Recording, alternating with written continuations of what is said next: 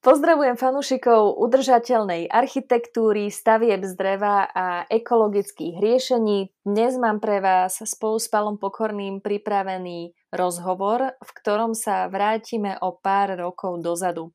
A porozprávame si trochu viac o začiatkoch Pala Pokorného a takisto aj o tom, kam sa udržateľná architektúra za posledné roky posunula na Slovensku a takisto kam smeruje. Takže Pálo, vítam ťa aj dnes v ďalšom dieli. Ahoj. Ahoj.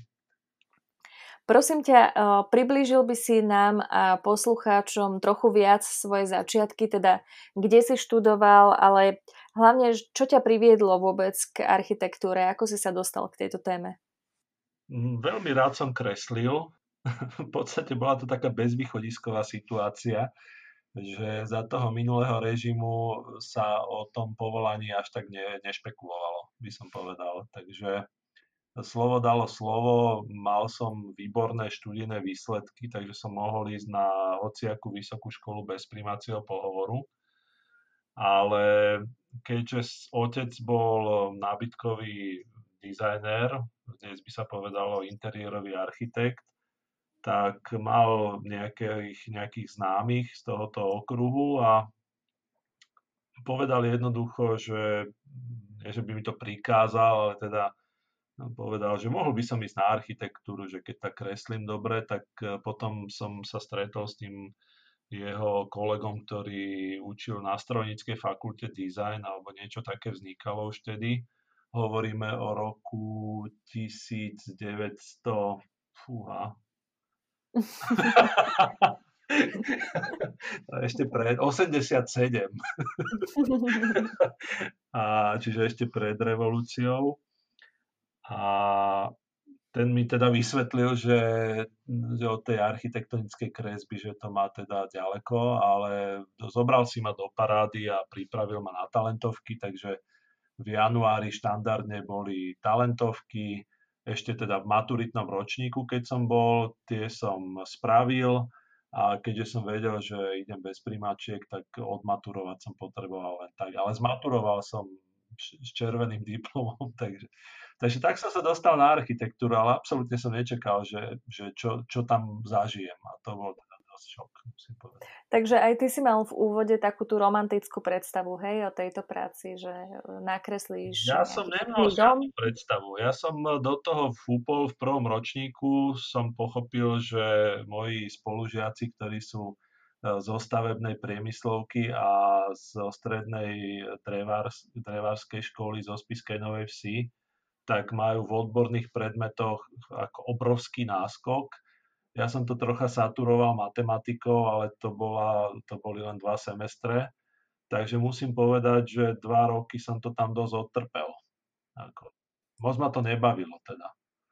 No a potom sa stalo čo? Čo ťa priviedlo k tomu, že si si povedal, že, že to vlastne predsa len má nejaký zmysel?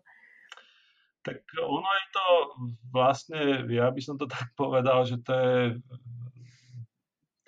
že keď príde ten úspech, tak potom to človeka začne aj baviť. Takže e, ten úspech sa volal Revolúcia v roku 1989, že sa neuveriteľne uvoľnili pomery na škole a odpadli všetky tie hlúposti ako marxizmus, leninizmus a odišli aj nejakí profesori, ktorí to tam prežívali po tej ideovej linke veľmi.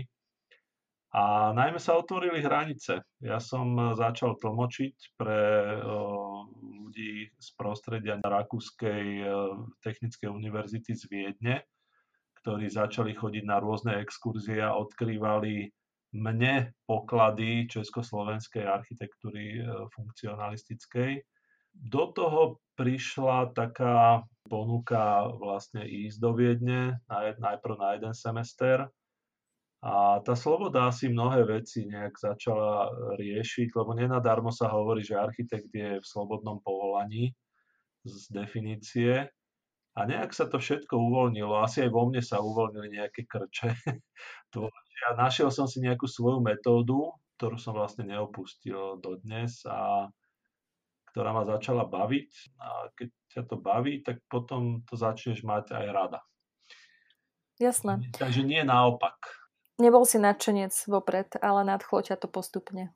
dodnes vlastne neviem, ako to je, ale, ale to je dobré, lebo tým pádom ešte na pár rokov mám ako vystarané, že by ma to mohlo baviť.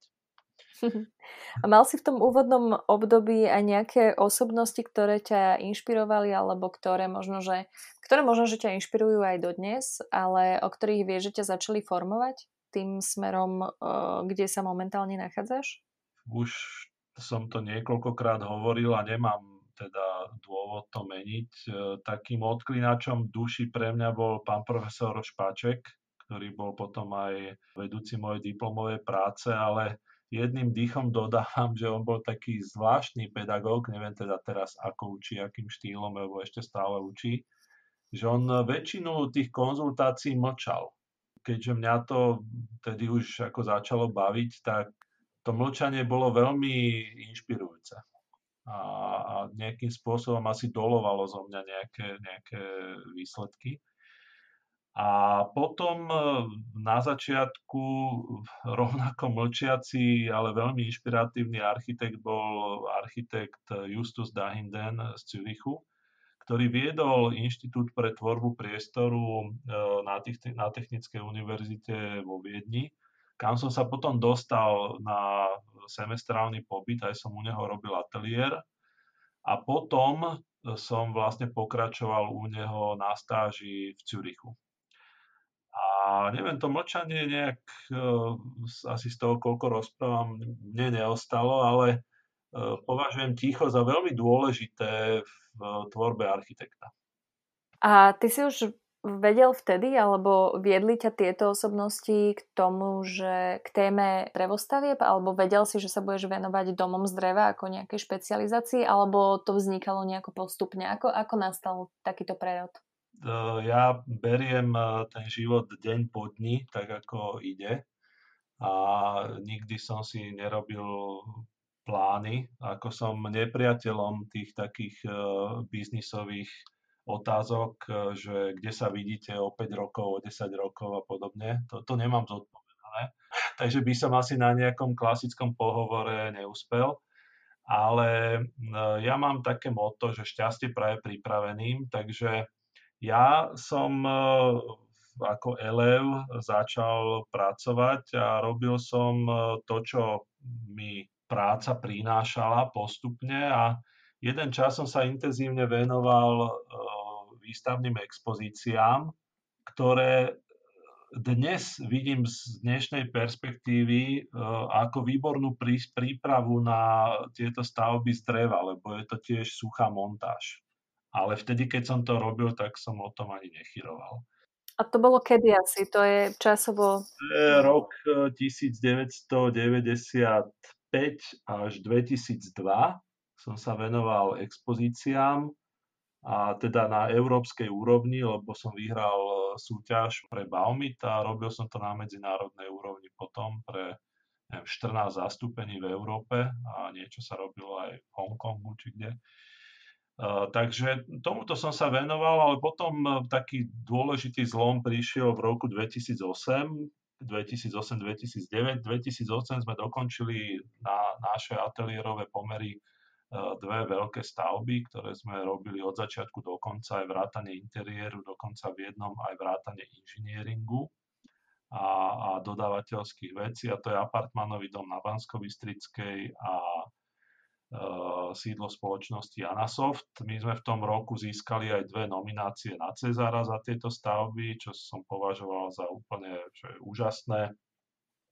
S apartmanovým domom sme vyhrali cenu verejnosti dokonca to bol prvýkrát, čo bolo v Cezarovi táto kategória.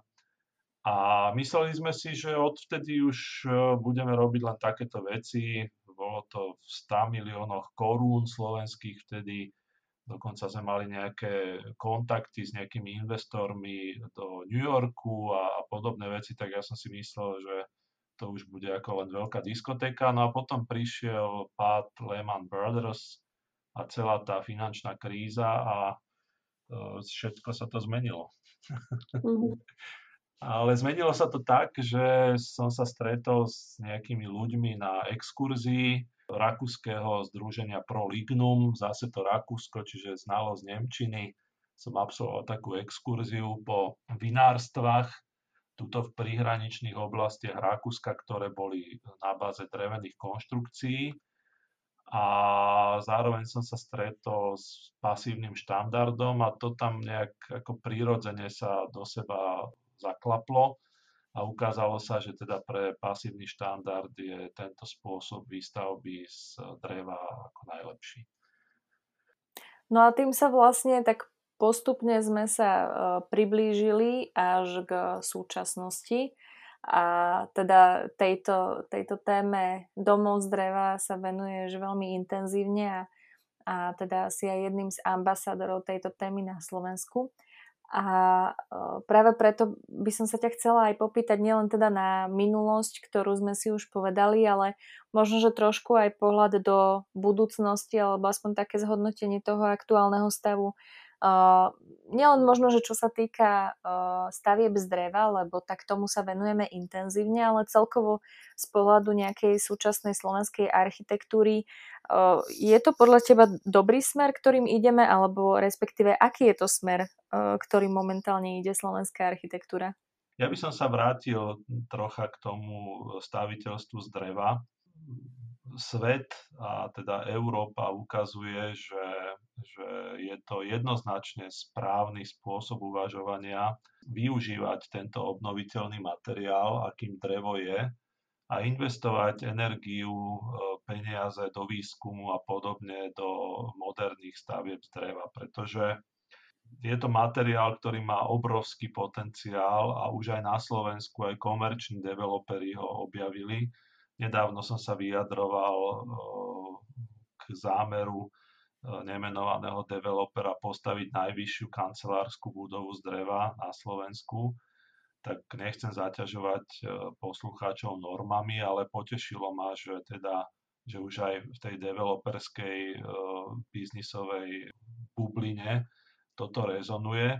Jednoducho preto, pretože okrem tej energetickej efektívnosti budeme musieť veľmi skoro aj my na Slovensku zareagovať praktickými krokmi na znižovanie uhlíkovej stopy. To nie je len to, že v deklaratívnej rovine náš pán premiér v Bruseli niečo zahlási alebo naša pani prezidentka, e, že chce byť uhlíkovo neutrálna, ale bude treba urobiť aj e, praktické kroky. A to by som možno aj tak troška kriticky e, zabrdol do iniciatívy Klíma ťa potrebuje, že je veľmi jednoduché ako zdvihnúť svoj hlas a kričať, že niečo nie je a niečo chcem, ale je o mnoho podstatnejšie, aby e, takéto iniciatívy pracovali so skupinami profesionálov, ktorí reálne v tej veci podnikajú a majú merateľné výsledky. Totiž staviteľstvo z dreva to nie je o tom, že vyrúbem nejaký les, ale o tom, že celá táto E, anabáza vytvára podobie preto, aby to hospodárenie s tým lesným bohatstvom nabralo vlastne reálne kontúry. Neviem, či ste si vy, alebo teda poslucháči, či ste si všimli, že naša pani prezidentka v tej ambícii dosiahnuť uhlíkovú neutralitu, okrem opatrení, ktoré sú také pochopiteľné a lúbivé, že vymení flotilu spalovacích motorov za elektromobily a že na prezidentský palác dá nejaké fotovoltaické články a že nebude lietať vládnym špeciálom, ale linkami, tak medzi tým bola aj poznámka, že vysadí ročne kancelária prezidentky 1300 stromov. A to keď som čítal, tak už som si povedal, aha, tak niekto z jej okruhu už rozumie tejto veci pretože tie stromy dokážu vlastne kubík drevnej hmoty, dokáže sekvestovať tzv. v sebe e, tonu e, CO2 a to je už e, reálny príspevok vlastne do tejto debaty. Takže celý svet v stavebníctvo týmto smerom ide. Treba si uvedomiť, že budovy, výstavba a prevádzka má až 40-percentný podiel na emisiách CO2 a jednoducho musíme to riešiť. My staviame z dreva prirodzeným spôsobom, e, považujeme napríklad energeticky pasívny štandard za integrálnu časť, ako navrhujeme naše stavby. A to, že je to vlastne z dreva, tak to je príspevok ďalší e, k uhlíkovej neutralite. Potrebujeme ale samozrejme to dostať na inú mierku, ale to nie je celkom e, naša úloha. Ako e, bolo by dobré, keby naša vláda, ktorá žiaľ teda skočila táto nová do toho v tejto nešťastnej dobe, keby si začala všímať, že čo robia vlastne profesionáli a týmto smerom napríklad v tom fonde e, budov sa začala obzerať po reálnych, validných riešeniach. A možno teda nakoniec sa dostanem aj tej slovenskej architektúre. Že slovenská architektúra, je to vidno aj z tých súťaží, že dosahuje už e, štandard európskej e, architektúry, ale podotýkam po vizuálnej stránke. A bolo by veľmi dobre, keby si začala uvedomovať tieto environmentálne súvislosti a začala pracovať aj na tom, aby tie domy neboli len ako vizuálne lúbivé, ale aby mali túto environmentálnu fundáciu, ktorú stále slovenskí architekti v tej majorite nepovažujú za, za dôležitú.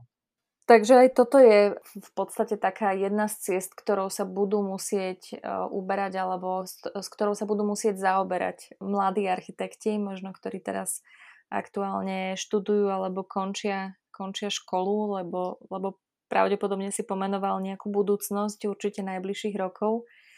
Taká moja posledná otázka by bola, ak by si, ak sa to dá, jednu chybu, ktorej by sa mali uh, mladí architekti vyvarovať vo svojej práci, Napadá ti niečo, čo by si im odporúčal? Ja znieť ako nejaký starý detko, ktorý rozdáva také, akože napadlo ma jedno slovo, mudrosrácké reči. Premenujme mladých na, na začínajúcich a teba na toho skúsenejšieho. Máš nie, nejakú radu, ktorá ti napadne, ktorú by si rado dostal? Neviem, neviem dať nejakú takú generálnu radu. Ja by som to videl tak celkom prirodzene, že som rád teda, že žijeme v takej spoločnosti, v akej žijeme, že nežijeme už také, akej som žil ja, keď som bol ja e, mladý. A jednoducho to čaro toho ponúka dopyt, to stále funguje. A treba sa vlastne len opýtať v mysli každého tohoto začínajúceho architekta, že aký je dopyt a ako môžem na to ja reagovať. To je taký ten základný a možno ani nie veľmi objavný e, komentár k tejto otázke. Ale druhý, taký lepší komentár by bol, že, že otočiť tú vec. Mám nejaký nápad, čo vidím, že na trhu nie je, tak naučiť ten trh, aby robil to, čo ja považujem za správne. A to je o mnoho, o mnoho ťažšie, ale to je priama cesta k úspechu. Možno o to sa my snažíme už dlhodobo, že jednoducho považujeme niečo za správne a aj keď to nie je mainstream, tak tvrdohlavo za, to, za tým ideme, lebo to považujeme, že to je správne. A potom sú tam také nejaké podotázky, že tak mám ambíciu byť sám sebe pánom a ísť do toho ako s vlastnou kožou, alebo chcem si vyskúšať prácu v nejakej väčšej zostave a pracovať na nejakých väčších projektoch, to ma zaujíma viacej. Je to otázka takej osobnej dispozície. Ale myslím si, že úplne e, na začiatku toho všetkého je aj také zodpovedanie otázky, že, že som schopný rozoznať svojho majstra, ktorého chcem nasledovať? Alebo som vôbec ochotný do tohoto konceptu vstúpiť a ísť do nejakých učňovských rokov, lebo netreba si nahovárať, že ľudia, keď výjdu s tým diplomom, že ako okamžite môžu uh, pracovať. Čiže to sú také, ono to nie sú ani odpovede a rady, oni sú to proste ďalšie otázky. Takže treba si asi vedieť klásť dobré otázky a v tej, pri tom hľadaní tých odpovedí tá cesta nejak sa nájde. No tak zaradiť sa do veľkého ateliéru a ísť po nejakom takomto korporátnom nalinkovaní, možno je to existenčne fajn, ale každý veľmi rýchlo zistí, že či mu to vyhovuje alebo nie. No, tak ja som sa rozhodol, že pôjdem po svojej osi, má to svoje veľké výhody a veľké nevýhody, ako všetko. Takže ale jednu veľkú výhodu vidím stále, že napriek tým odpracovaným rokom e, ešte stále ma to baví. Takže. To znie ako veľmi dobrý benefit. No a ak by ste uh, mali záujem možno, že zistiť viac takých inšpirácií alebo presvedčení o tom, čo považuje Palo Pokorný za správne a ktoré projekty ktorým projektom sa venuje spoločne aj e, s ďalším partnerom z platformy Staviame z dreva, tak vám odporúčam navštíviť webovú stránku www.staviamezdreva.sk, kde sú vždy zaujímavé aj aktuálne projekty z ich dielne a takisto vám odporúčam sledovať aj náš podcast, kde chystáme zase ďalšie zaujímavé diely na aktuálne témy o stavbách z dreva. Ďakujem a do počutia na budúce. Ahojte.